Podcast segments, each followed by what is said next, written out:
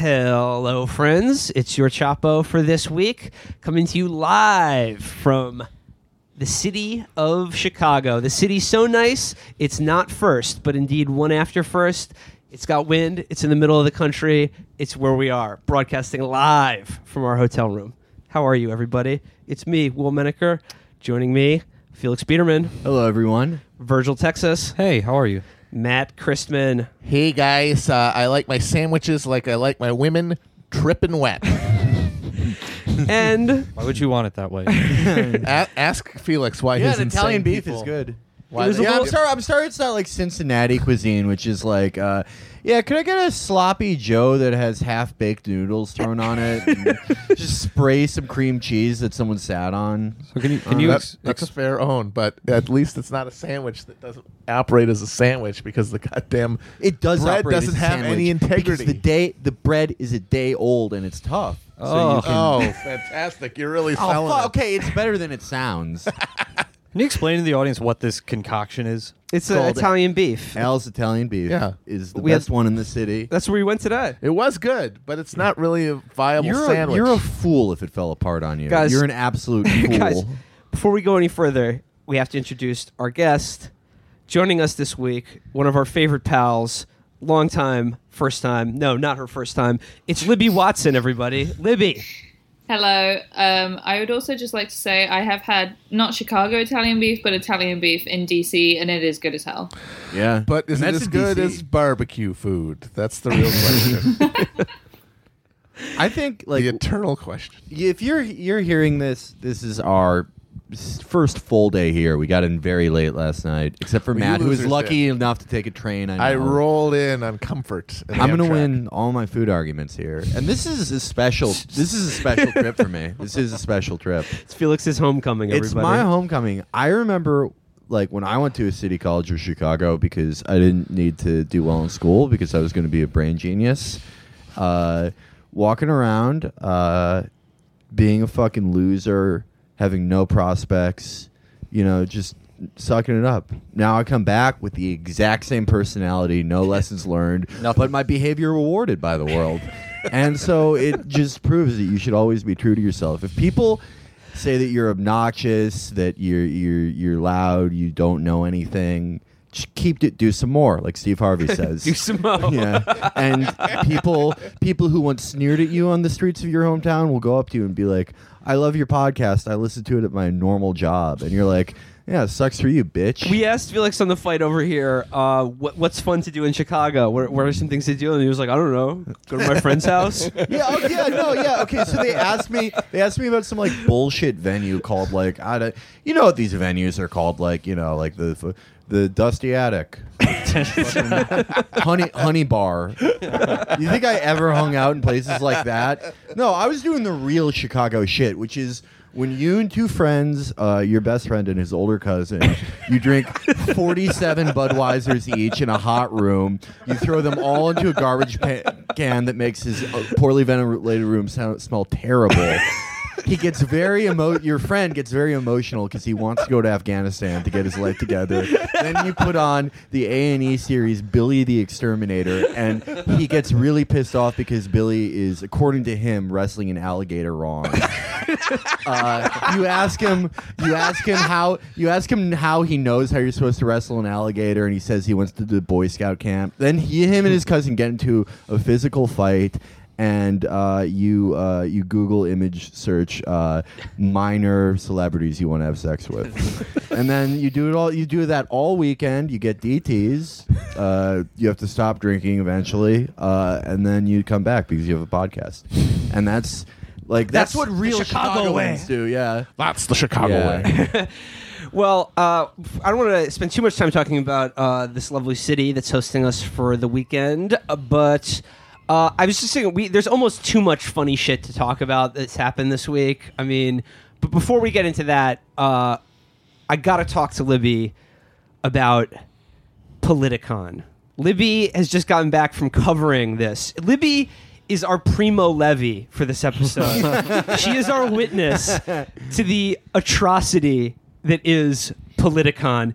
Libby, explain to our listeners or anyone who is not familiar what is Politicon and why, never again.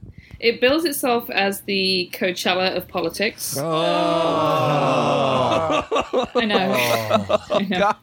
Um, and having been to Coachella once, uh, six years ago, when it was not quite as uncool as it is now, I feel pretty pretty qualified to comment on it. Um, it's it's basically a non-partisan political convention. Uh, Yes. not Finally. like- Kind. it's not like the DNC or the RNC in that it isn't actually for anything. No one is getting nominated or, or anything. It is just a celebration of all things politics. Uh, it's, Politics rocks. It's basically a convention for people who call themselves political junkies, people who love the news. Uh, People love the goddamn news. It's it's really for people who like watch C-SPAN cut footage of people like milling around on the floor of the RNC or something and go, "Wow, that looks really fun." And you know what? Po- political junkie, I used to think that was a bad term, but it actually is because doing that is as sad as trying to suck the last residual bits out of a fentanyl patch. I always, I don't know. I always thought there should be a nonpartisan convention. I think they shouldn't have a DNC and an RNC, but should combine them. in a Yeah, celebration yeah. of politics and patriotism. All I know is that these days my septum has been destroyed by the news, so I got to blow it up my ass. my, my parole officer is coming by to see if I'm reading Variety. I can't even have that. Okay, uh, uh, Brendan told me that while you were there, uh, just the, uh, the Wi-Fi was like twenty five dollars a minute, and water was like eight dollars for a bottle. So I mean, they're doing Yeah. the price gouging uh, that Coachella and these other like Fire Festival have, has been up to. oh my god. Oh my god, there should be a fire festival for people who love MSNBC. That's such a good idea. They should hold it on some for, former island that was for like lepers Yeah, or like exactly. typhoid patients or Just hold it, something. they just hold it at Gitmo. Just put Yep. it at Gitmo. yeah, yeah, yeah. so uh, Um, yeah, no, the I mean, uh, everyone's friend Clio Chang wrote a very good piece about it last week. Uh, headlined "Politicon is the perfect media racket for the Trump era," and and that is basically what it is. Um, it is, uh, you know, I, I I can't fully say that the whole thing is a grift in that. If you are the kind of person who enjoys this stuff, there may have been something in it for you. But yeah, I mean, it was like fifty dollars a day. They were selling VIP tickets that would like get you to the front of the line and get you into this, the special party and everything. So you could watch Robert Davi talk about the, the plight of the Coptic Christians. you Wait, sure should have all of your money fucking confiscated if that's how you're spending it. It would it would be cool Yeah. if it was like it would be cool if it was like a bit like summer jam and it's like yo holy shit Bill Frist crew just fucking stabbed Alan K Simpson's crew. So, Libby, like, who are some? I mean, Matt just mentioned Robert Davi talking about the plight of Coptics in the Middle East. Uh, What were who are some of the other big headliners? Uh, the, there's sort of like the big acts, the, the Kendrick Lamars, if you will, of uh, of this uh, Coachella for politics. Sure, yeah. I mean, when I when I went to Coachella, it was it was Kanye, it was Arcade Fire, uh, and it was Kings of Leon. Um, Politicon was Ann Coulter, uh, Ben Shapiro, Oh, uh, Tomi Lahren, um, Roger Stone was there. shout, yo, shout out, shout out my boy Raj. Roger Stone. yeah. Right, but it wasn't it wasn't just conservatives because it's about both sides. So uh, Chelsea Handler was there, Joy Reid from M- MSNBC, uh, Ari Melber, um, the, heavy Young hitters. Turks, Cenk Uygur, and Ana Kasparian. Um, but like the big the big draw uh, seemed to be there. They had uh, there was two days, and both days they had like big debates. So Awesome. on the first day, it was Chelsea Handler and Tomi Lahren. Oh, And absolutely. on the the second minds. day, it was um, Ben Shapiro versus Cenk Uygur. Yes. Oh yeah, that's awesome. So I, I how- was uh, it had a lot of people uh, just standing up and, and, and changing sides after being convinced by the amazing debating skills of one or the other contestant. Yeah. you know there was there were huge lines like hundreds of people deep for those debates you know Oh, people and the lines were going outside it was like you know Ah. 95 degrees outside in pasadena and people were lined up in the sun to see ben shapiro and Cenk Uygur go oh, at it Wow, Oh, That- this is God. this is wow. This is like Disney World, like the, the Jungle Cruise, or it's a small world where people line up for hours to see a oh, Ben Shapiro eerily an eerily racist and bizarre animatronic figure. So that is like seeing Ben Shapiro talk. right? Libby- like when you go in they make you buy some discourse bucks and then you can't even spend them anymore So you saw both the debates?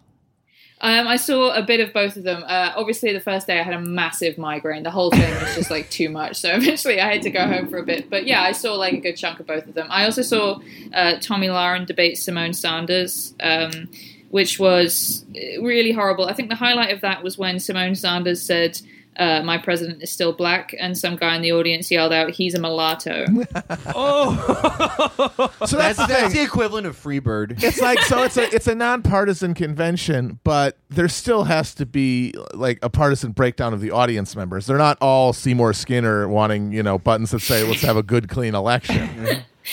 Yeah, no, I mean that actually surprised me. I was expecting it to be all kind of like centrists and uh, and liberals. Honestly, I thought it was going to be like MSNBC fans and you know sort of Hillary Clinton supporters and people who like you know wear pussy hats and stuff. And there were a lot of people like that there, but there were also a, there was a really surprising number of like really outspoken Trump supporters um, and like people. Yeah, I mean Cernovich was there as, as we all know. oh, Um, right, yeah. The the Jew was doing journalism, and he was assaulted by by a man with a weird, vacant, sort of demonic look on his face, who told him that his sugar pills made him uh, brain damaged. Uh, Right. Yeah. I actually, I actually ran into him while I was there. The the replicant himself, and uh, he, he was a very cool guy. So shout out to him. Did you- But, um, yeah. So like Cernovich was there, and I, w- I was kind of surprised by like the, just the sheer number of of MAGA hats that I saw, and you know when I was going through the line for the Shapiro debate, trying to find people to talk to, it actually took me a while to find people that weren't Shapiro fans to talk to. Well, you know, uh, going going going and seeing Ben Shapiro debate is like watching Jordan in his prime. yeah. Libby, I didn't watch any of the Handler Lahren debate because, like, you know, Because you have self respect, right? no, both of them are my exes. Uh, but, uh, uh, but I heard that like Chelsea Handler got fucking shellacked. Is that true? I mean, the bit that I saw, yeah, I can, I, I think she did, um, because, I mean, partly just because like, it's it's hard to debate someone who is as stupid as Tomi Lahren and who is like as committed to being as you know as fucking mental as she is, but at the same time, like Chelsea Handler isn't isn't good either, obviously, and you know there was one moment in particular where. Um, you know, Chelsea Handler, they were talking about Trump, and Chelsea Handler said, So, what about all the lying? And Tomi Lahren said, uh, Why are you bringing up Hillary? I thought we were talking about Trump. And the crowd just like goes wild. Everyone's applauding and stamping their feet and stuff. Um, but then, you know, I mean, Chelsea Handler was then put on the spot, and, you know, Tomi Lahren said, like, give me an example of a Trump lie. And for just like a really painful few minutes, she was struggling. She couldn't think of an example of a Trump lie, which is like, I mean, I get yeah. it, there's a lot, but like, that's the kind of thing you need to be prepared for. Well, it's because there are You know? none. yeah, everything. You Can't do it. Yeah. Can't do it. So these you- are you- Can't name you- one you- lie. you Name li- one lie. You would have to prove that he knowingly made a misstatement, which you cannot do. Nope. Factually impossible. oh he, he right, and then genuinely eventually, when she did think ever of one, said. she, you know, she came up with um, the the size of the the crowds at the inauguration, uh, which is like, yeah, I mean, that's that's a big lie. That's that's a pretty good one, but it was just too easy for Tomi Lahren to just like dismiss that as a lie that didn't matter, and it's just like at the end of you know th- the debates that I watched and really all the panels that I went to, I just I was just walking away feeling like what was the fucking point of that? Like no one's mind was changed. We didn't come to any new conclusions. No new information was revealed. We just watched two people just like snipe at each other with you know the worst versions of talking points possible. And You then got to everyone s- just walked away and went and bought a hot dog. yeah, but you got to see celebs. You got to be in the same room as celebs.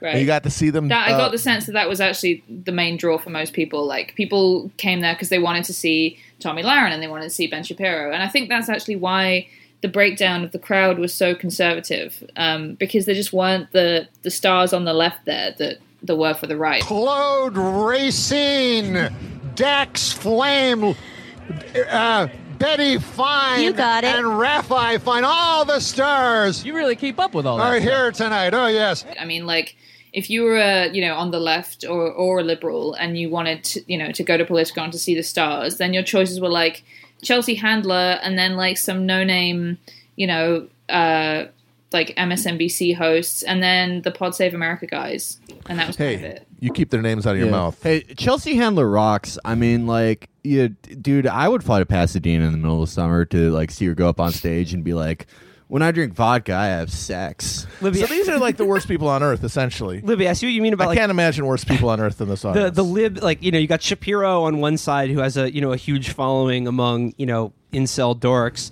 and then it's just like from the left they have ladies and gentlemen coming to the stage now Evan Buys former press secretary don't, don't forget Rob Reiner. Rob Oh, Reiner yeah, was there. yeah. Everyone loves there, him. Yeah, yeah. Um, Well- yeah, I mean, actually, I, I so I talked to Cenk Uygur while I was there, and he actually had a, a pretty good point. I thought, which you know, I asked him like whether he thought that there was decent representation of like the Bernie wing of, of the Democratic Party there, even or you know progressives in general, and he he kind of you know admitted that not really, and that he thought that was because you know Politicon was trying to book stars, and when you're trying to book stars, then you you go to TV basically, and like if you're looking at the crop of people who go on CNN, MSNBC, and stuff like that to be talking heads, they just they just aren't really like the progressive or you know left. Uh, figures on TV there, Yeah, so you you mentioned uh, uh, Cenk, and you know he he squared off against uh, Ben Shapiro, and I have to ask, like, you know, did you if you saw a little bit of debate, did in fact Ben Shapiro Debate a leftist and destroy them. Yeah, I mean, yeah, I watched, and I mean, I thought I thought Cenk did okay. I thought he did better than um, than Chelsea Handler did against Tomi Lahren. Uh, but again, it it just felt so pointless to me because like Ben Shapiro is just this like five foot two fucking little dork dweeb, and like yeah, he's got a bunch of like awful fans online, and you know, like you say, incel dorks. But it's like.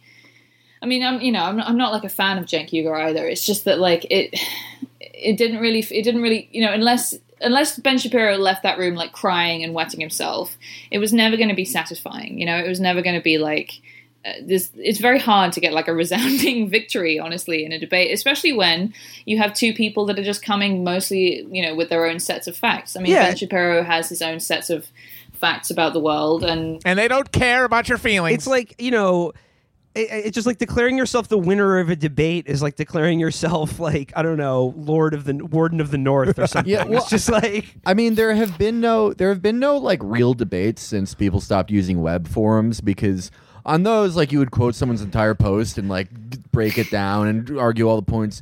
But now now it's just like you know, we talked about this on the West Wing episode. How every time in the West Wing or newsroom, they're like, "We're going to have the gun debate," and the liberal guy always is like, "Well, sir, do you believe this? And do you believe this? Well, if you believe those things, then by your logic, you're, you're wrong here. Thomas Jefferson disagrees with you." And it's like in real life, no one's. It's like Aikido. No one's going to let you do that. Yeah, to them. nobody, nobody, Yeah. nobody is going. Well, here's the thing. Uh, what he says, what my opponent in this debate says, I'm going to agree with for a while. That'll end up well for me. yeah. yeah, p- I mean, it's just because all these things are just like two sexually psychotic people who have their genitalia and sealed in lamination just go up there and stare at each other's mouths until the other asshole is done talking and go, I would- well, I- I, believe in an America where everyone's included, or like, uh, actually, actually, liberals abort kill more black people than cops with abortion, and they just do that until it's over, and then like, you know, fucking just some bloodless leech from MSNBC uh, t- takes a selfie where they're drinking a beer with Ben Shapiro, and they're like, at the end of the day, we're all just people, and it's Oh, like, God. well, yeah, you just you didn't hear, you just stared at each other. and Yeah, you if did they this. If politics is going to be wrestling, which we are seeing it turn into, it should be literally wrestling. Like if these were actual fights, if I could see Cenk Weaver, we uh, we Weaver, Jank Randy Weaver. Uh, Sen- uh, Senk Imgur. if I could see if I could see Chelsea Handler like break a fucking uh, table over the back of Tony Lahren or something like that, that would be worth watching. I'd pay to see that. Yeah.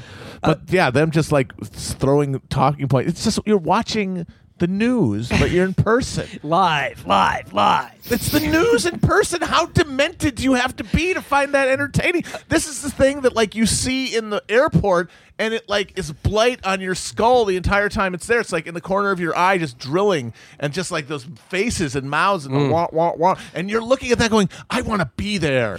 What is wrong with you? Boy, oh boy, did we see that in the airport yesterday. Oh, my God. That's neither here nor there. Uh, Libby, though, the one, one last thing I want to ask you about Politicon that I, I did see uh, you, you you tweeted it from from the con. You got a chance to ask uh, Amy Klobuchar a question about whether she'd back a single payer. Could you just speak on that? Yeah, um, so she was on a panel about uh, what you know what now for Democrats uh, with Cenk Uygur, yeah, um, Cenk Uygur and Symone Sanders, uh, Bob Shrum, um, and yeah. uh, Sally Hell yeah, Kohn. baby. and These are the people who are guiding us to the next crossroads. Absolutely, yeah, the next leaders of the party. And, uh, you know, at the end, I went up to her and I asked, uh, you know, do you think Democrats should run on single payer in, in 2018? Because there had been some discussion of that um, in during the panel. Cenk had brought it up, um, and, you know, the the panel had been divided on uh, whether. Um, you know whether Medicare for all or single payer would be, you know, a good thing to. What's the other side of that? Well, the other side is indeed uh, would be uh, you know we need to save Obamacare before we move on Right, to about right, things right, like that, right? Um, and so yeah, I asked I asked her, and she she kind of looked at me, you know, because everyone else was just trying to get her autograph. Um, I don't think she was expecting. What Amy Klobuchar's Oh my god! Are you- autograph. yeah, I've got, gonna- I've got an Amy Klobuchar rookie card signed. uh, 13 filibusters in her first term. There, there were uh, baseball cards, right? Can you just jump in with that real quick? Oh yeah, yeah. So they were- they were giving away trading cards, um, and uh, on, Oh, on the saw- front yeah. of the trading cards it said "Politics is the new sports." yeah, it, yeah. In that it is like the living, breathing representation of like American middlebrow just culture of idiocy and complacency. Hold on, yes. hold on. I'm going to be the Right. Politicon comedian for a sec. Yeah, a bunch of uh, juiced up guys standing around, big taking big paychecks for doing nothing. Am I talking about the MLB or am I talking about Congress? That's that's exactly what. Sorry, I, I did a, a roundup piece, and that's exactly what I wrote. I said everyone makes a lot of money, and you're always having to guess which ones are acting like that because of brain trauma. Yeah. uh, the one I wanted to know about, uh, did you go to the panel that really lo- jumped out at me as something I wanted to see, which was Facts Still Matter with Joy-Ann Reid? Yeah, I mean, there was actually a lot of stuff that I, I didn't get to go to that I, I wished I could because there was just so much going on the whole time. There was um, Conservatively Unplugged presents right wing comedy in these Trump-tastic times uh, with six people that I'd never heard of. Um, People even more obscure than Steven Crowder. They No, couldn't even get no, Crowder for that. no, kind of no. stuff. Because you're in a They liberal had- they had elite a bunch of bubble. comedians, and the only two I'd heard of were Greg Proops and Al Madrigal.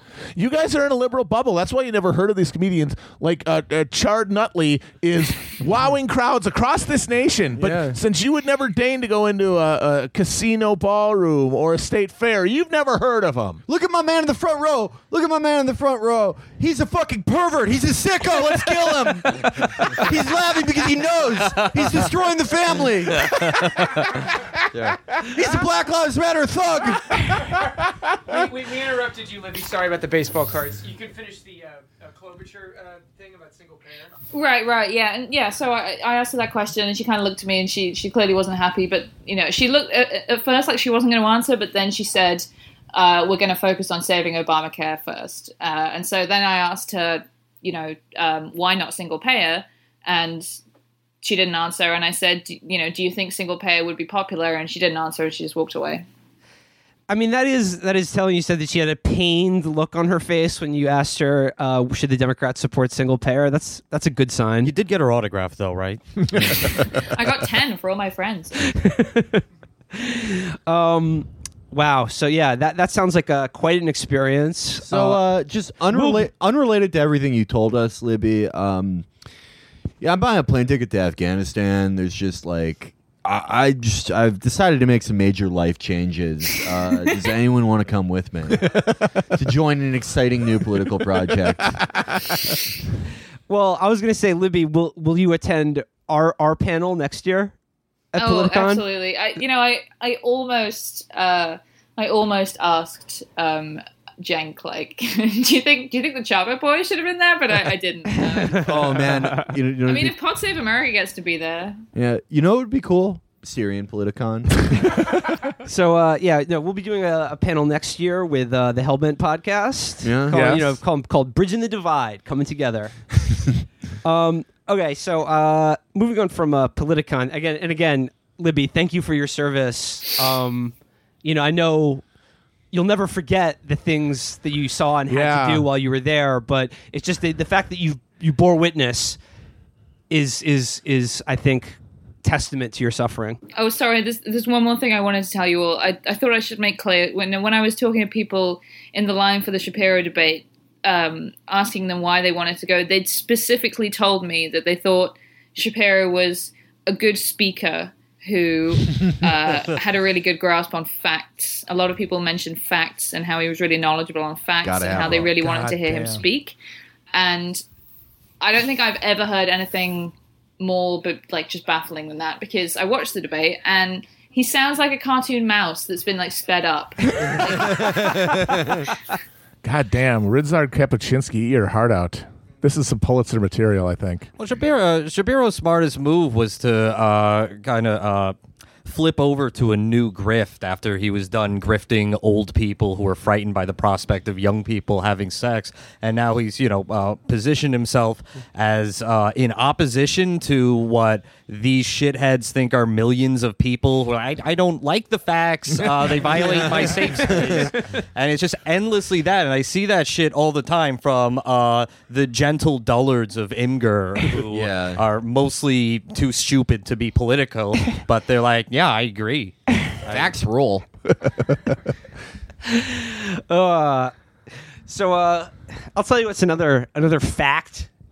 Our president loves talking to world leaders. he loves talking to world leaders. He has a great relationship with all world leaders. So good, in fact, that probably people on his staff are sharing transcripts of those conversations with the rest of the country because they want people to know how deals get done Yeah. and how President Deals does the art of the deal and negotiation. if you work in the business industry, like you know, like us, we've learned so much from this transcript with Oh man, Australian Prime my, Minister my Malcolm earnings are up through the roof just My- since I oh read my it. God, dude, my EBITDA is doubled.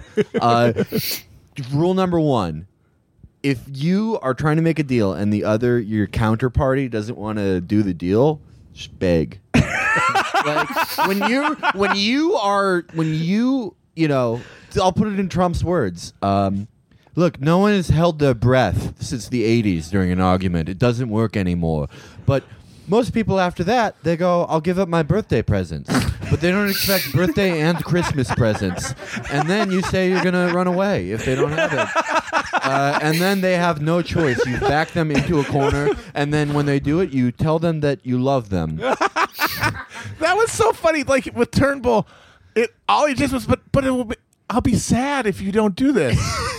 oh, but don't no, don't you understand? I'll be sad. It'll make me sad. Libby, I mean, this was the the big news uh, when I woke up this morning. Did you follow this uh, this wa- this Washington Post thing about these two calls that he made to Turnbull from So Australia and uh, um, Nieto from uh, Mexico? Yeah, absolutely. Uh, it was amazing. I I also want to plug uh, my colleague Katie wrote uh, an amazing love letter composed just of quotes from from Trump's calls, and it genuinely works. Like it's not just. It, it works as a love letter. It's amazing. like you just put it together, and it, it does sound like uh, Homer Simpson's love letter. to Marge. I just, Twelve uh, dollars? Get out of here. uh, the, the the Nieto uh, call was okay. The the Turnbull one was incredible though, and there's just a few things I want to highlight. At the beginning of the phone call, Turnbull says, "Good evening," and Trump says, "Mr. Prime Minister, how are you?" "I'm doing very well, mate." And then Trump immediately goes, "And I guess our friend Greg Norman, he's doing very well." He just goes to the first Australian guy he knows, which is the golfer Greg Norman. Yeah. And Turnbull says he is a great mutual friend. Yes. And Trump says, "Well, you say hello to him. He's a very good friend." By the way, thank you very much for taking the call. I really appreciate it. It is really nice. Is he selling Vitamix? Like what the fuck? Um, so then he goes on to talk about how there's like this whole deal that Obama had already negotiated with uh, a deal that was already done for America to take a, a certain like about a 2000 refugees from this like hell island where Australia basically keeps in detention anyone who they catch on a boat from like the Pacific Island or New Guinea trying trying Pacific Islands or New Guinea trying to enter Australia. Many of these people have been there for years. It's a fucking nightmare. And now Trump was basically trying to renege on this. I think that was the import of the call. And Turnbull is explaining to him that he was like, Trump is saying basically what he says is, How will I look if I do this? I'll look bad. And Turnbull goes, Well, you'll look like you uphold the commitments to the United States. And he goes, Come on, what? I, I said the thing. I said the thing about the uh, refugees. Uh, another quote he said to Malcolm Turnbull is, "This is going to kill me. I'm the world's greatest person that does not want to let people into the country." Can you parse that? What like what? The, I I'm the he means- world's greatest person that does not want to let people into the country, and now I'm agreeing to take 2,000 people, and I agree to vet them, but that puts me in, a, in like Turnbull is explaining that these are economic refugees, they're not terrorists, and Trump says. I guarantee you they are bad. This is why they are in prison now. They're they are not going to be wonderful people who go on to work for the local milk people. And I just like to say that that line, Local that, the line local milk people, I swear to God, is a phrase that has never been uttered by a single human ever before this phone call. I'm still. I can't get my head around that. I was the. I'm the world's greatest person. At not wanting people in the country, like he's trying to say he's like the most xenophobic guy. Well, there's he's a- like saying I'm the number. I'm the I'm the branded spokesman for xenophobia. But to you, to term it that way, like wh- what is, is it like? yeah, What's happening like in at this his point, I, brain? I'm. What's know, happening in we're his Many months into into the Trump era, and I feel like I'm getting reasonably good. You know, every day I feel like, all right, now I kind of know how to interpret what Trump means when he says stuff. But this, I just feel like I've, all progress has been lost because I really have no idea what what that means. I am the world's greatest person who does not want to do this. Like, So Standard and Poor's rated me number one for racism. well, okay, like, and, and then the line I've been hearing uh, about about the leak of this transcript, which is almost certainly coming from inside the house by probably R- Reince P- Pebis or Sc- even Scaramucci himself, maybe. yeah, undoubtedly. Yeah. Uh, who, Yeah, who- somebody actually said that. They said as soon as they bounce Mooch, it's like, well, yeah, you don't. You think these fucking leaps are stopping if you keep firing everybody? Yeah. That's that's guaranteeing they're going to keep and coming. uh, the line I heard today from absolute slugs and degenerates like David Frum or esoteric Jeff is look this is all very funny and we can laugh at how bad Trump is but this is actually very very dangerous. This is a dangerous violation of norms. That was David Frum's line about this. And I just find that this is so precious this is so precious you know like they're they like they're like I stand four square against you Donald Trump but not against not our precious norms Yeah, it's also it's it's like yeah, it's like uh, they're on hoarders, and the entire house is just covered in liquefied cats diarrhea. and David Frum David Frum's one of the tenants of the house, and he's like, "Oh no, don't take the bath mat. What the fuck are you doing?" It's like this is this went off the rails quite a long time ago. Like, look, if how can you read the words Trump says on that call and be like? people might find out like a secret strategy that we're doing. We might find out intelligence secrets from this call. Like Trump, like Trump, if he knew any, wouldn't just say them out loud. yeah, he's anyone. already he already let drop classified information in front of the Russian ambassador. That happened already. He, there's nothing that he you that there's nothing safe that he has in his head No. from anyone. Like the idea, as soon as it's in his head, that is declassified information. Esoteric Jeff said the leaker is beneath contempt. Yeah, and like in the if, if that like yeah, they probably work for Trump or the Republican Party. So yes, Jeff, they Yeah. are beneath contempt, Yeah. just like you. Es- Esoteric Jeff is absolutely one of my favorite Never Trump guys. So you guys, did we ever talk about his uh, little Breitbart reminiscence on No, the show? no. He's oh, also I've got oh, it. that was great. I've got a, No, no, no, wait, what? I've got it right in front of me. I just want to read it out. He did a thread on the anniversary of Andrew Breitbart's death, and he said, "My, uh, you know, uh, It's a holiday that we all celebrate. you know, yeah, it's like Christmas for me. So this is Jeff. We look at the grotesquerie Breitbart has become in years since. and it is easy to forget the spirit of the man whose name is used. Breitbart wasn't perfect. Never forgotten the Shirley Sherrod video and the deceptive way it was sold via editing. Plus later CYA. I don't remember what CYA is. Cover your ass. Uh, I don't know. Well, I, he guessed esoteric Jeff remembers it. That always Esoteric reference. Ooh. Hey. Jeff. That always rankled me, but it was impossible to it was impossible to interact with Breitbart and not come away believing that politics didn't have to be drudgery. Breitbart was the sort of guy who would encounter political opponents, then buy them drinks and sit and shoot the shit for two hours. He was the kind of guy who would encounter a political opponent, buy a drink for them, and then talk nonstop at them for two hours, taking only small breaks to go to the bathroom, and then coming back even more energized and ready to talk about politics and be good and have he was, fun. he was look. Yeah, everyone knew Andrew Breitbart, big political star, but for some reason he would even share bathroom stalls with people. Uh, my my pin tweet is a variation on never read the comments. Cool pin tweet, Jeff. Oh, Andrew knew good. who I was because he literally read the comments at Ace of Spades headquarters, which is the blog that Jeff writes for or owns or something. Once upon a time, I was the designated RINO Squish over at Ace of Spades. I met Breitbart at a book signing in D.C., knowing he read and mentioned who I was. He looked me straight in the eye, said he loved my stuff, and he cited a comment I wrote. He knew, and then he said, "Don't ever back down from that. Fight them every time. Badge of honor. Badge of honor." How much cocaine do you have to use to see just an internet commenter who whose entire function is to get bullied by dying Republicans? to see that guy who's like on there like I don't know. I think we should we can fix Medicaid. Uh, to see that guy and be like, "You're so fucking brave. I respect you so much. I can fucking love you, dude. I can never give up." That is the most cocaine behavior. The most cocaine behavior is to make the most anodyne, boring people to be like, "You're fucking in your last life. You were like fucking King Tut. I love you."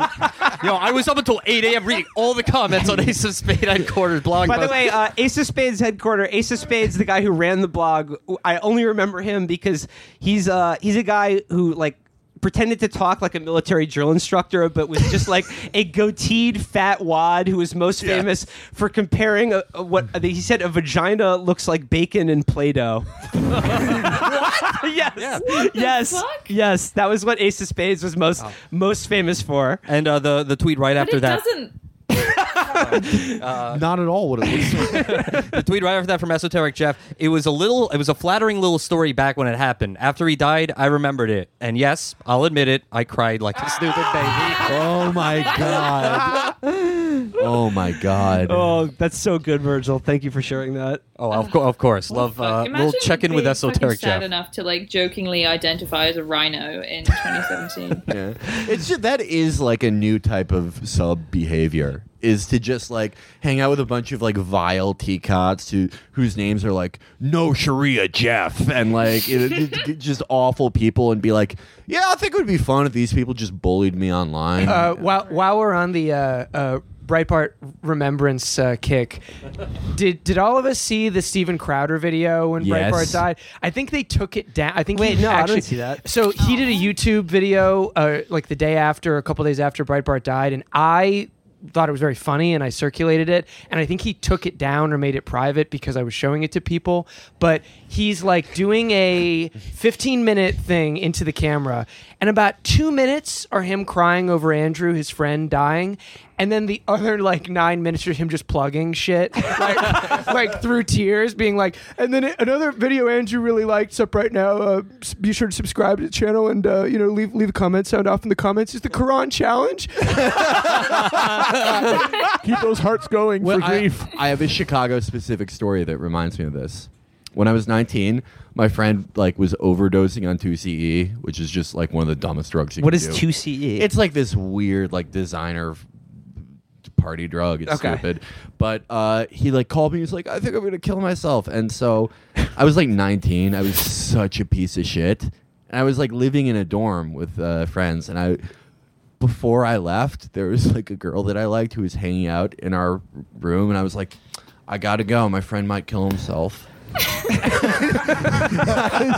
I was telling everyone who's like, "Hey, are you hanging out tonight?" Who probably didn't want to hang out with me at all. I was like, "No, I have something." Just tell all of them because I wanted them to like think there was some gravity or importance to my life, and then went. But I was like, when you're eight, 17, 18, 19, you're just like the biggest piece of shit. Uh, not everyone, maybe just me, but like at you, and you grow out of it because you stop being a transactional, shitty person through enough life experiences. But that's all of these guys are still that. They're still fucking that. I just uh, that uh, I'm I'm glad we uh, we had the the the Breitbart remembrance. R.I.P. By the way, R.I.P. I'm, I'm I'm pouring it up for you, buddy. Uh, however, uh, I would be remiss if I didn't discuss uh, the other Trump leak that happened just a little earlier in the week, and this was uh, the Wall Street Journal did one of those like Oval Office interviews at like they, where the editorial board like sits down and drills the president, and they you know feel him out. They ask him questions, and he gives them access. Like the New York Times editorial board does it. Like it's a pretty standard thing. However, the Wall Street Journal did not release the transcript of this, which is odd. Uh, someone leaked it to Wired, I think, and they got the full transcript of this. And it's the Wall Street Journal didn't release this because they're clearly covering for the fact that a Trump doesn't know what the fuck he's talking about anything. B their actual editorial board are disgusting toadies and suck ups to him. There's a couple of the segments that I want to talk about. Uh, Gerald Baker of the Wall Street Journal asked him uh, what he's been doing behind the scenes to get this was like hours before the healthcare bill went down in flames. Uh, he said, What have you been doing, Mr. President, sort of behind the scenes? President Trump says, A lot, a lot. and follow up question I mean, what do you think the crucial conversations have been? Trump says, Many conversations. I just had one with a certain senator that was very convincing to that senator. So I've done a lot. I mean, last night, last night it was amazing. I was at the, you know, I was at the West Virginia doing certain things and made a speech to the Boy Scouts, and that was some crowd. That was an incredible crowd. But I've been, but I've been, wor- children as some crowd. but I've been working hard trying to get senators to go along with it. And I, I know, I think, you know, look, you just don't quote me unless it happens, but I think we have a pretty good shot. And that vote's taking place at about two today, right? Two?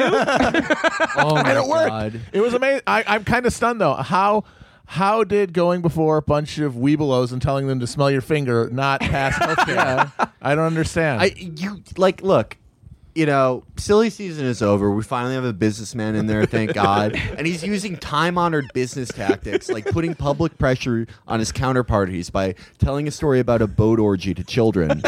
by going up in a in front of a bunch of twelve year olds and being like, uh, I, I hate I hate all the guys I fired.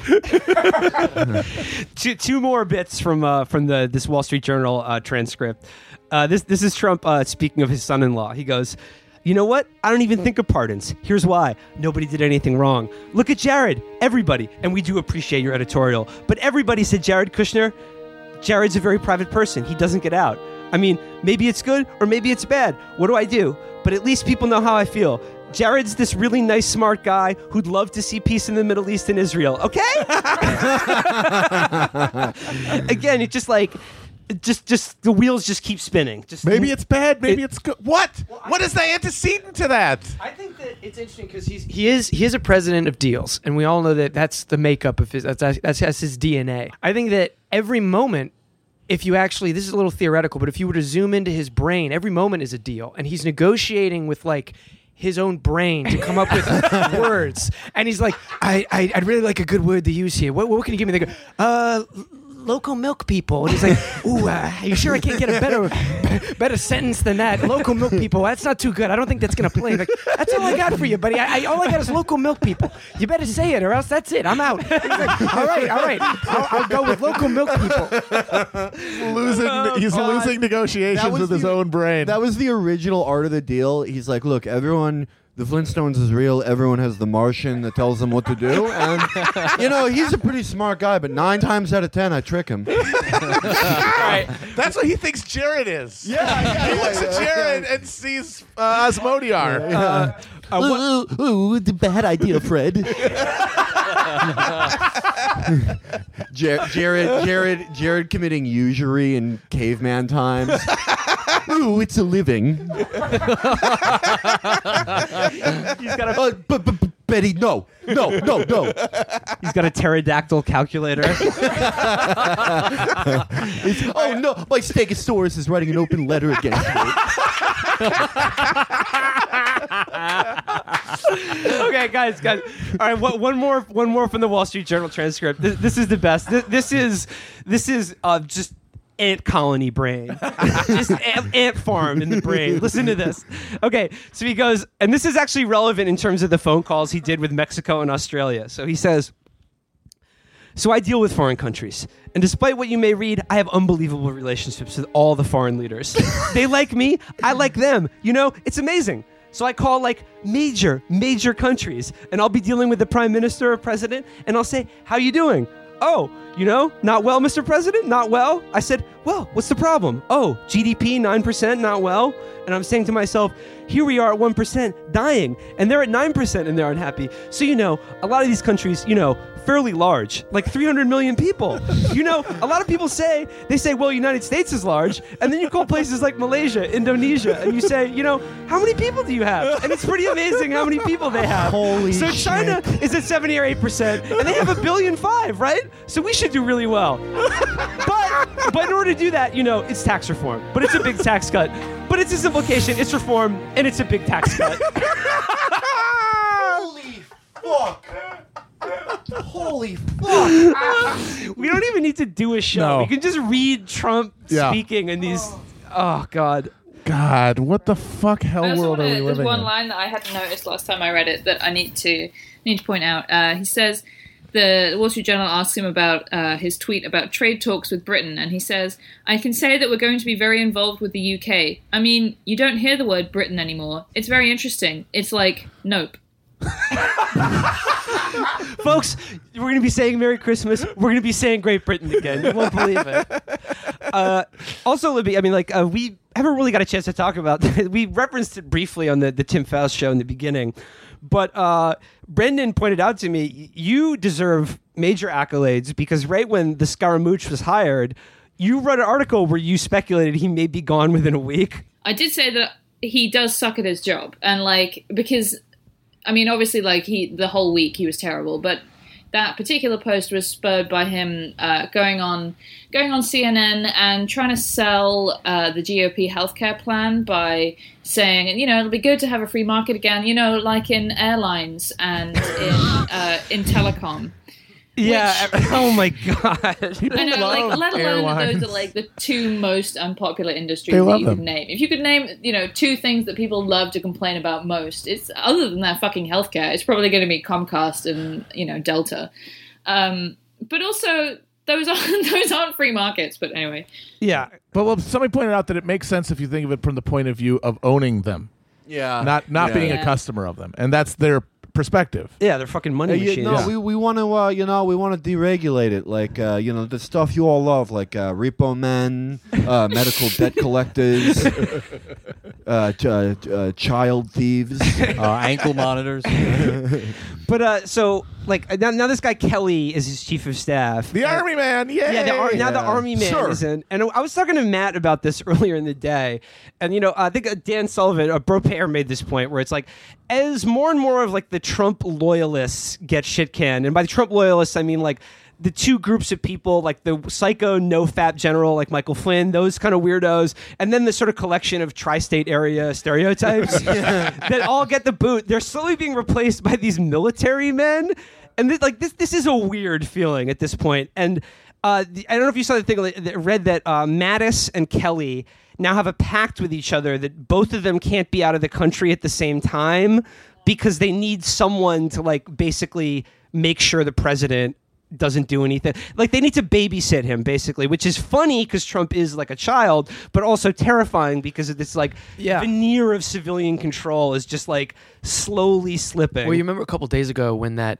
historian Timothy Snyder freaked all of the dumb people out by saying, "I- "I'm a scholar of uh, authoritarian regimes, and let me tell you, to me, it looks like Trump is going to carry out a coup." And on the face of it, that's pretty absurd, given that Trump is already president and his party controls all three branches of government effectively. He doesn't need to carry out a coup. But what is actually possible, or if you're going to talk about coups, what's a genuine worry is that the military will increasingly either subtly or explicitly take over the government from this uh, mentally unstable man child, like they planned to during Yeah. Nixon. I mean, this is what we saw in Brazil. Like Temer was very weak and despised, but it's like, well, these kind of governments j- don't go like, uh, they don't like our guy. We're gonna go away now. Like it's not a fucking. It's not the end of a kids movie where like they show up the big bad villain and the guy's like, ah, I guess we're not gonna kill all those dogs because everyone everyone booed us. It's and the fact that he's so weak and has just such a little grasp of going on, it goes into something else, which is how lacking the opposition has been, and I include Sanders in this, they should not have voted to confirm Kelly. Even if he made it in, the thinking along those lines that we need someone competent and and principled. It's like if they were principled, they wouldn't work for this fucking guy. None of them are principled. Yeah, Kelly's competent, but the he's done every shitty thing Trump and his people have asked him to fucking do, and that creates he has access to this security apparatus that every president has added to, that Trump's going to add to, and carried out their orders. And it's, uh, I lost my train of thought. Uh, it's, It's bad, is what it is. folks, it's bad. Uh, you know, these aren't good people. I'm Trump now. These aren't good people, okay? Well, the thing is that if they do a coup on him, they wouldn't even have to actually do a coup. They wouldn't have to like say you're under arrest, Mr. President, because the only people who he is awed by are army men. Yeah. Because he's a small child. He's it's a like cop, it's yeah. it's the uniform. Like he makes them clap his pudgy little hands together. So they come in there and they're like, Mr. President, uh, the floor of the Oval Office is lava. you can't go anywhere. And then they all go down to the you know CENTCOM command center and like you know plan the invasion of something. And he's not even in the room. It's like I can't go. I'd love to. Be, I'd love to be participating in this, but there's lava, folks. There's more lava now than there was. How stupid are we to let all this lava in the White House? Uh, Mr. Mr. Trump, uh, put your hands over your eyes. Uh, where did you go, sir? uh, okay, I can't go to the meeting because I don't even know where I am. And who you know is going to help him out along the way is the fucking media because they love army men just as much Yep. as he does. Yeah. If not like you see these idiots when when Kelly got confirmed, they're like, "Oh, well, looks like Kelly's going to come. This is surely going to right the ship of state." And there's actually a fucking piece that says it's just reprinted shit from the White House that Trump is sharper and rattling off Yep. statistics in the meetings now because what Kelly's standing there with like a fucking switch and he spanks his ass if he forgets the fucking Yeah, I- GDP. I, I, I took uh, I took Melanie Griffith on uh, three dates in 1987. uh, spent uh, spent seven thousand three hundred forty nine dollars and fifty nine cents on new chaise lounges to impress her. Uh, per the base I got to, I paid approximately one thousand two hundred thirty six dollars per kiss. Uh, My God, he's like Rain Man. Uh, 8 a.m. 8 a.m. Gotta watch Fox and Friends. Gotta watch Morning Joe. uh, Doocy, gotta throw on Doocy, Doocy. That's a doozy. Uh, you know, uh, like I said, we we have almost too much to talk. I, you know, we could talk about Trump forever, but I, I do want to move on slightly to the other realm of idiocy, which is, um, you know, his this the resistance and his supposed opponents. And Libby, I wanted to ask you about: uh, Have you followed the sort of uh, the, like all the sort of competing stories about Kamala Harris this week? Yeah, I have. Yeah. So basically, the idea is uh, Kamala Harris. She's she's courting uh, Hillary donors at the moment. I think very obviously setting up a 2020 run, and you know. People, uh, certain types of people, like people like me, for instance, uh, people who like telling women to uh, get on their knees, uh, uh, are, are are going through her record as AG and DA in California and pointing out, you know, some slightly unprogressive things in her. Like she's very close to big money people in the in the Democratic Party. She is sort of. Shall we say soft on mass incarceration uh, in her role as top cop of the largest state in America, and it's becoming this like this new front in the endless, endless thousand years war of the Democratic primary of 2016. And Libby, I was wondering, like, I mean, have you been following? Like, like, what are your thoughts on Kamala Harris and and the way that this sort of debate is playing out? Right. Well, actually, I thought Ryan Cooper's piece today was was really good. Yeah. Uh, basically, just Yeah. you know laying out exactly what leftists' problems with her and uh, with Deval Patrick, um, what you know what those problems are, and it, you know, obviously it's really fucking frustrating. It's really frustrating because there there are legitimate questions. You know, obviously it's it's only 2017 and like you know you'd want to see how the primary plays out. But the point of having these discussions now is to you know, I would say partly to pressure her and other candidates to change their positions and Of move course. left Yeah. on things. And you know, I mean, I, I saw you know that awful um, education policy that she had of basically like imprisoning the parents of of truant kids. if, or if you're, them what is it like? whatever, If your kid gets a D average, you get a two thousand dollar fine, or you go to Right. jail or something. Right, exactly. So things like that are, you know, I mean, it, I wouldn't say that that's what I would call, you know, like a disqualifying thing in, in a purity test sense, but I would say that that's the kind of thing where I would want people to bring that up early so that she has a chance to uh, respond and, for example, say, "Oh, that was a shitty, you know, that, that was a shitty policy. I wouldn't want to do that if president." Now, I don't think that would ever happen because no one in politics ever does say that was a shitty policy. I wouldn't do that again.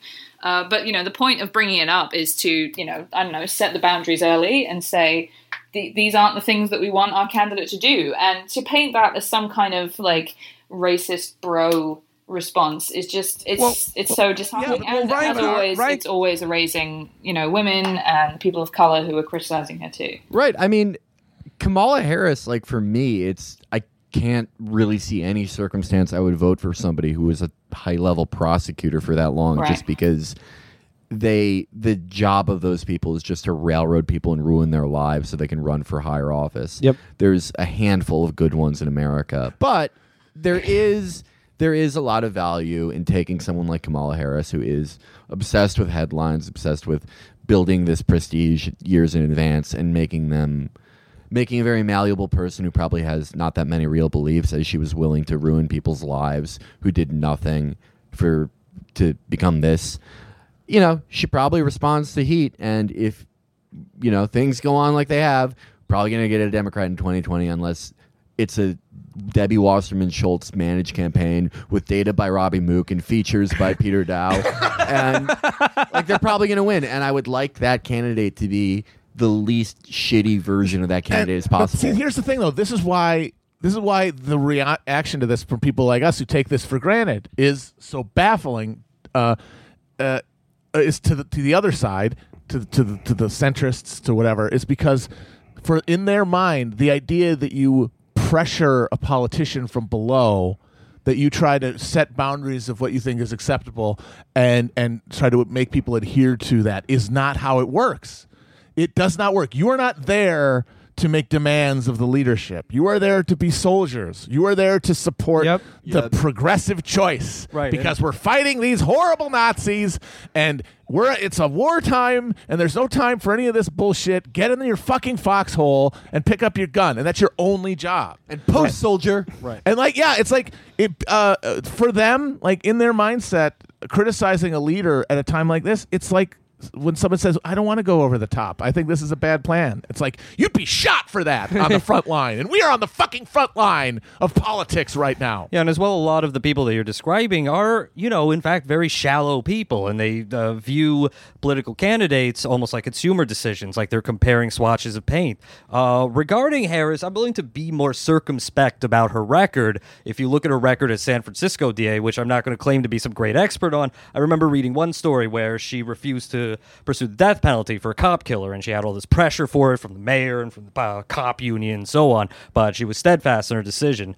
So regarding whether or not she fits some ideal mold of a local prosecutor or an AG, I mean, I would consider her far from ideal, better than the average. I mean, if that's, we can nitpick that during a primary, but I think also uh, pressure her uh, on to see exactly how committed she is to these stated positions like $15 uh, $50 an hour or, or single payer All right, and that's kind of my point is that like that's supposed to be the you know the purpose of a primary is to go through that stuff and to work out what candidates' positions are, and it's a legitimate process. And so you know for some reason now it's you know it's only fucking 2017, and they've already decided that. like any any question like you say any questioning is is just you know bernie bros acting up again. Uh, and you know it, what's really depressing about this is that it isn't really about the candidates you know in in any way. It's just a, a proxy for opinions about a group of people. You know it's a proxy for uh, you know feeling hurt by bernie bros attacking them online. And that's all Yeah. it is. That's the, And that's the only thing that could explain it I think, yeah, part of it is a desire by people like Joy-Ann Reid who thought that they were going to have this direct line to the president to Yep. fill in time on their fucking shitty show that no one watches. Uh, that's gone. They want it again. They want that chance again. But the other thing, the thing I think is so interesting about this is that the line today from uh, Camp Mensch, they're always going to carry that label. I don't give a shit if they renounced her. It's is oh what is what a how shocking they went after Kamala Harris and Cory Booker and Deval Patrick.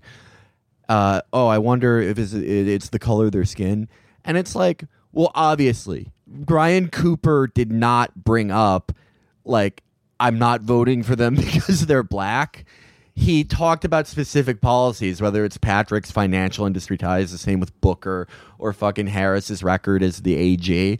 But compared to how these people talk about Nina Turner, when the Nina Turner comes up, the first thing these fucking assholes do is like, "Oh, she's racist Bernie's black friend," and it's like, uh, why did you even have to oh, say? Not only Yeah. not only that. Uh, remember during the DNC chairman race, the smear campaign about Keith Ellison's being a you know a jihadist Muslim, basically. yeah. Exactly. They were they were real quiet about that. Name drop Ne- uh, our, our good friend Neera, and you know I, I would hate to, to Unblock to, me. to single Yeah, anybody Neera, out. unblock us, please. But- Re- uh, refollow me. Neera's, uh, you know, quote quote tweeting Ryan and pushing that exact line. That "Hmm, interesting. They have a problem with uh, Booker and Harris. I wonder why. Meanwhile, uh, you search her comments on Keith Ellison's DNC run. There was zilch, and she had also nothing to say about shit that was breaking yesterday about her entire party destroying Obama's legacy over the Iran deal. Yep. she's actually spending her time.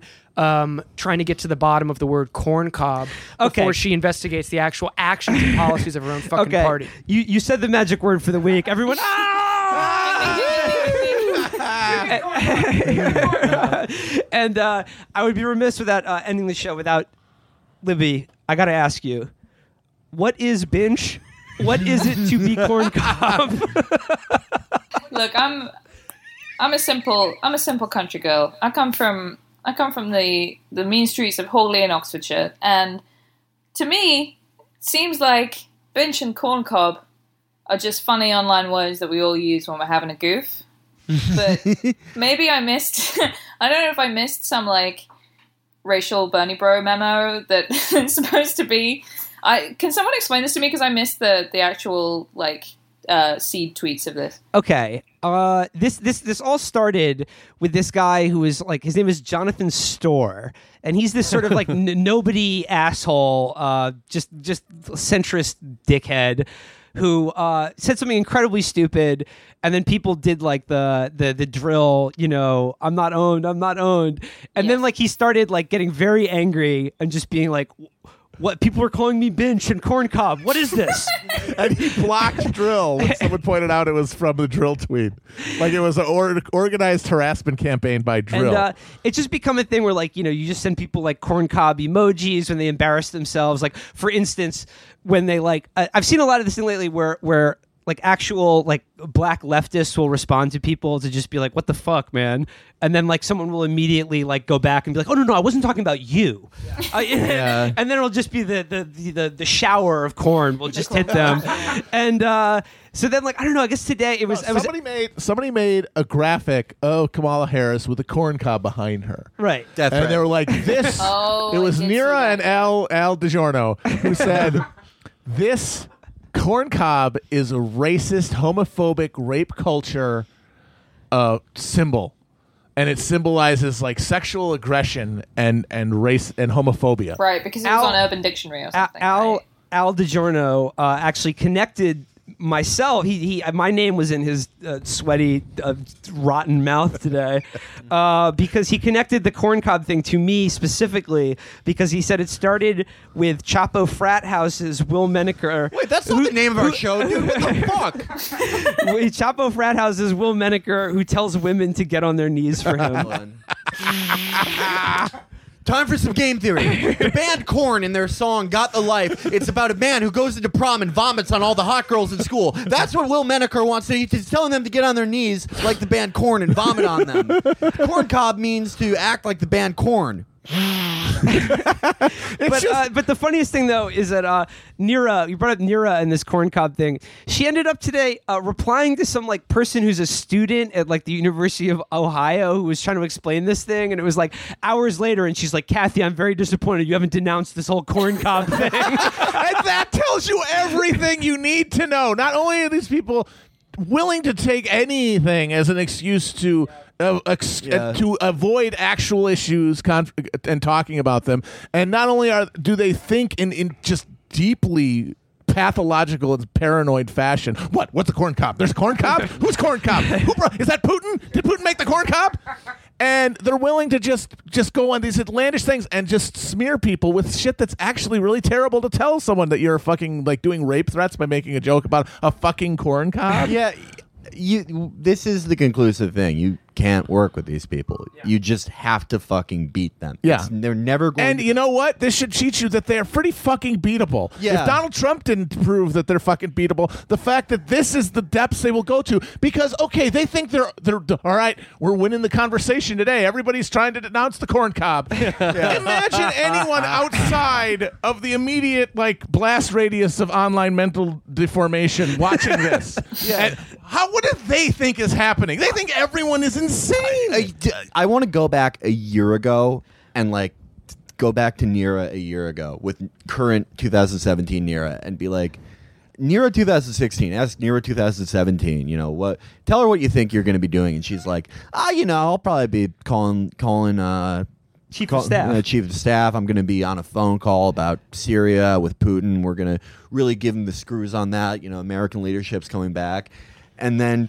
2017 Neera glumly with her head down is like uh, past Neera um updated uh you are not going to be able to get Kathy to denounce corn cobbing That's the other thing. The Dallas thing. Brutal. It's It's like devastating. Oh my god. And that's the, the, the, Oh, the, the denunciation thing is so important because Right, exactly. And I mean, it's like if you, I mean, you know, I'm sure, you know, Neera, you know, I'm sure as a woman online gets abuse, uh, you know, real abuse, but like, it really does show that you don't consider the problem, uh, you know, genuinely serious. Because if you do get stuff in your mentions that's gross, and like I do, and we all do, then you wouldn't think that corn cob is the worst of it. You wouldn't have to reach and say, "Hey, look, that they're saying corn cob." You could just say, "Hey, look, here's this person calling me a cunt." Like because that is what happens. That stuff happens. You don't have to go and stretch to corn cobbery unless you're trying to smear a whole, you know, like group of people. Well, it's just it's just throwing stuff at the wall and seeing what sticks, and you know that's that's worked in the past, and I guess I think it's going to keep working. I just I highly doubt that this many of these people have read Faulkner's Sanctuary, which is the only excuse for getting upset about a corn cob. and sexual offense. Uh, we will be giving a 15% discount on t-shirts to anyone who understands that reference. Email chapotraphouse at gmail.com. Overall, I think this kind of underscores kind of how out of touch people like uh, Joy-Ann Reid are. And Reid earlier today was talking about how. Uh, uh, she uh, objects in her mind that the Afri- African American voters who, who vote as uh, uh, who vote Democrats as a bloc are being asked to subordinate their interests to some you know amorphous grouping of left bros. And uh, obviously, one of her examples is Cory Booker, and there's this presumption that Cory Booker is somehow a beloved figure in the African American community, and he's not even a beloved figure in Newark, where Yeah. the person who succeeded him uh, ran against everything that he did. And I think when you know 2020 finally rolls around, uh, when there is a nominee, not say uh, how they. Uh, treat how that nominee's people treats the left or the Bernie contingency is going to matter a lot because I think if they want to marshal a majority to beat Trump, uh, they could face a left that sounds a lot more like Felix, or they could face Oh, one that sounds a lot more like me. Make your choice. Make your choice, libs. I do have to say that worrying, worrying, worrying about the 2020 nominee is a lot like planning your 100th birthday party. Yeah. It's like, It's hold on, cool. hold your horses, folks. And by the way, like, okay, the, the Deval Patrick, Cory Booker, Kamala Harris, fine. Uh, they're not great, but like they're a fucking sight better than Andrew fucking Cuomo or Michael Bloomberg or Joe fucking Biden, for Christ's sake. Yeah. And there's been no shortage of leftist criticism of those figures. yeah, and it's like, well, why are you going after Or Harris? Zuckerberg, Why are you going after instance. Harris and Booker? Like, because they are quite obviously in front of everyone, marshaling the forces to run for president. and and to Matt's point, like like planning for your hundredth birthday. Look, they all suck to one degree or another. They're Democrats, and I think is uh, yeah, we'll continue to shit on them until they get better. How do you get better?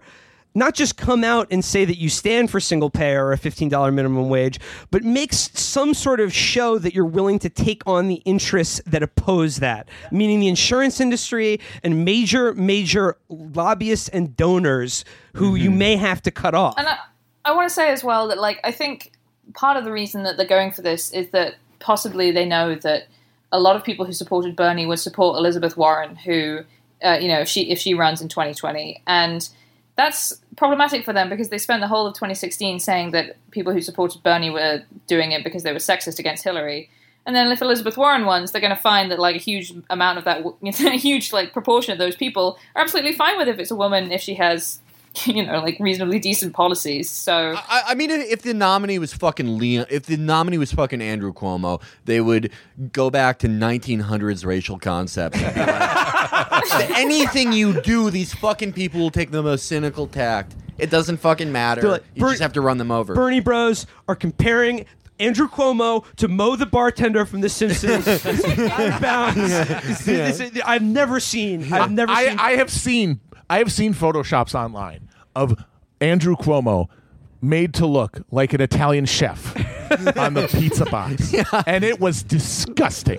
well, there was uh, there was Jake Tapper last week or the week before Oh, saying, yeah. you know, it, it's it's bad to make jokes about Scaramucci being Italian American. so- One Bafangul, eye Jake there. Tapper. Uh, and you know if that if the if the criticisms of Harris, you know the nascent criticism of Harris does seem to have a high volume, it's not because she's a woman or she's black or she's Indian American. It's because she's a Democrat, and a lot of people are giving side eye to the Democratic Party as an organic whole, and as well the the funding base of the party, the people they kowtow to, and. I think uh, what we should expect from 2020 candidates is a willingness to uh, show themselves as uh, rather independent of that uh, Democratic Party system, not Joe Manchin, Joe Lieberman independent, but independent in a good way. All right, guys. Uh, I think that about does it for Yep. this this ep. Uh, the Chicago episode. Hey, you call that a freaking hot dog? you can pound that shit all day, and it's still not. It's the pink shit you gotta get. You gotta get that hot dog, and you gotta put every fucking vegetable you've ever found in your life on that goddamn fucking bun, or hot I'm dog in gonna the country. bust your fucking head open. It is the best we'll hot dog see in the about country. that, Felix. I'm not we'll see eating about that. Fuck you. You're, uh, you're eating it. We're gonna turn this fucking hotel room into Gitmo, and I'm getting a feeding Gonna tube. force feed Flog me. raw Chrisman. Uh, Libby, a pleasure as always. Thank, Thank you you, so much for joining us, Thanks, Libby. Anytime, guys. and thanks for enduring Politicon. Yeah, my God. the Thank you for your sins of service. humanity. I'm going to be starting my own Politicon every weekend, right here. All right, guys. Till next time. Till next Hasta la time. pronto. Bye-bye. Bye. Bye.